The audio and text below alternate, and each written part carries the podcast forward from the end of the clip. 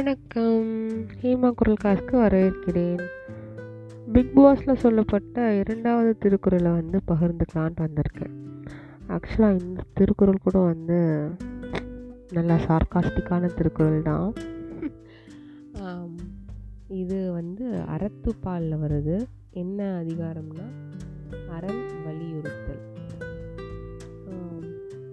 திருக்குறளுக்கு நேராக போயிடலாம். அறத்தாறு இதுவென வேண்டா சிவிகை பொறுத்தானோடு ஊர்ந்தான் இடை. அறத்தாறு இதுவென வேண்டா சிவிகை பொறுத்தானோடு ஊர்ந்தான் இடை. ஒரு ஓமையை பயன்படுத்தியிருக்காங்க என்ன சொல்கிறாங்கன்னா வந்து இந்த பல்லக்கில் வந்து சுமந்துட்டு போவாங்கல்ல. கண்டிப்பாக பல்லக்குனோட எனக்கு எது ஞாபகம் வருதுன்னா வந்து சபரிமலையில் வந்து முதியவர்கள் வந்து மலை ஏற முடிய கஷ்டப்படுறப்போ வந்து பல்லக்கு மாதிரி ஏதோ ஒன்றத்தில் வந்து பெரியவங்க அது மேலே வச்சுக்கிட்டு நாலு பேர் வந்து சுமந்துட்டு செல்வாங்க. அதுக்கு இவ்வளோ கட்டணம் செலுத்தணும்லாம் கூட இருக்கும். அதில் இருந்து அதை ஒரு சொல்லியிருக்காங்க. அப்படி இல்லைன்னா வந்து இந்த கல்யாண நிகழ்ச்சிகளில் வந்து மணப்பெண்ணை வந்து பல்லக்கில் சுமந்துட்டு வருவாங்க. சுமக்கிறவங்க சில சமயங்களில் வந்து மணப்பெண்ணோட உறவுக்காரங்களாக இருக்கலாம். அன்புனால சுமக்கலாம்.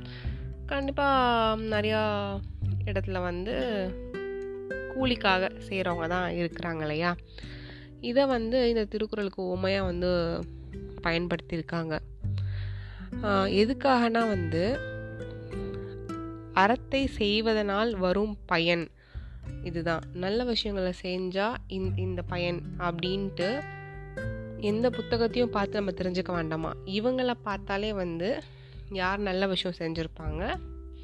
யார் அறம் செய்து அதோட பயனை அனுபவிக்கிறாங்க? இன்னொருத்தவங்க யார் அனுபவிக்கல அப்படின்றத வந்து நம்ம புரிஞ்சுக்க முடியுமா? உண்மையில் சொல்லப்போனால் பல்லக்க சுமப்பற சுமக்கிறவன் வந்து அறம் செய்யலை. அப்படின்னு சொல்லிட்டும் வந்து இந்த காலத்தில் சொல்லிட முடியாது. இருந்தாலும் இந்த திருக்குறளில் கூறப்பட்டதை வந்து பல வகையாக நம்ம புரிஞ்சுக்காம அவங்க என்ன சொல்ல வராங்கன்றத ஃபஸ்ட்டு விளக்கிடுறேன்.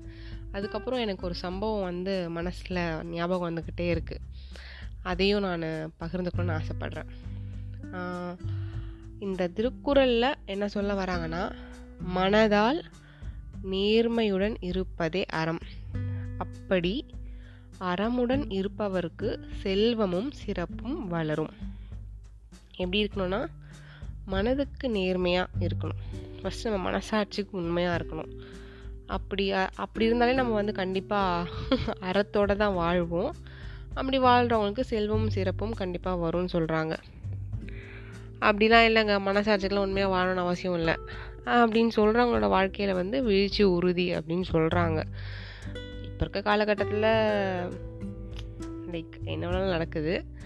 இருந்தாலும் உண்மை இதுதான். மோரல் இதுதான்.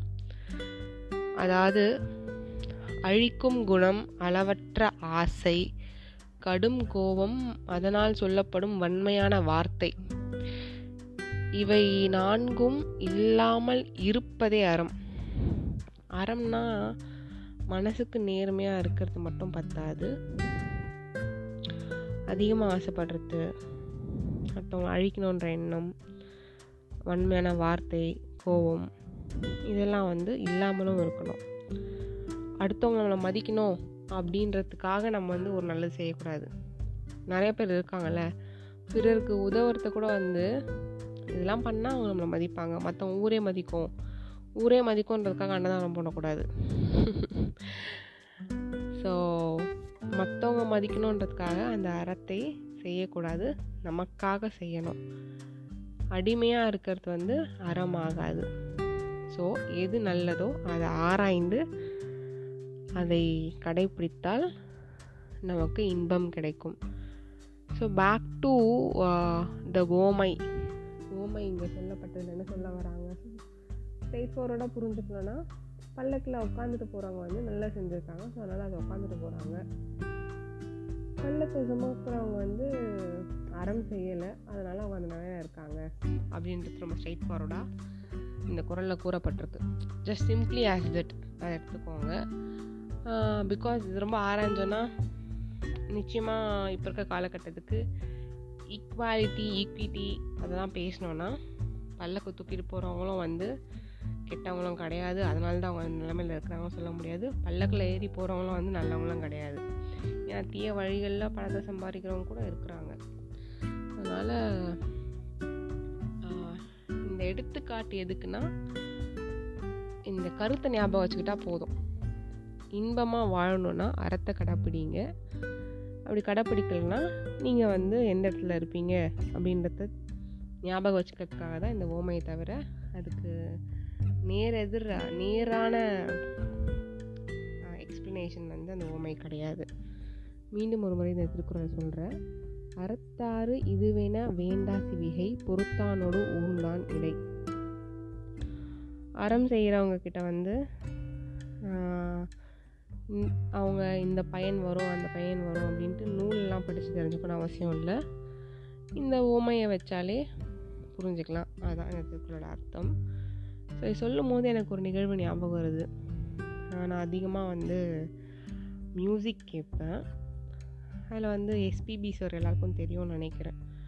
அவர் வந்து அவர் சம்மந்தப்பட்ட ஒரு விஷயம் தான் பகிர்ந்துக்கணும்னு தோணுது. அது என என் மனசில் ரொம்ப ஆழமாக பதிஞ்சிருந்தது.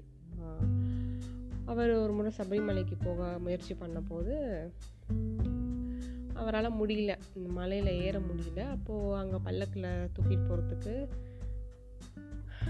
எல்லாத்தையும் ஏற்பாடெலாம் பண்ணியிருக்காங்க.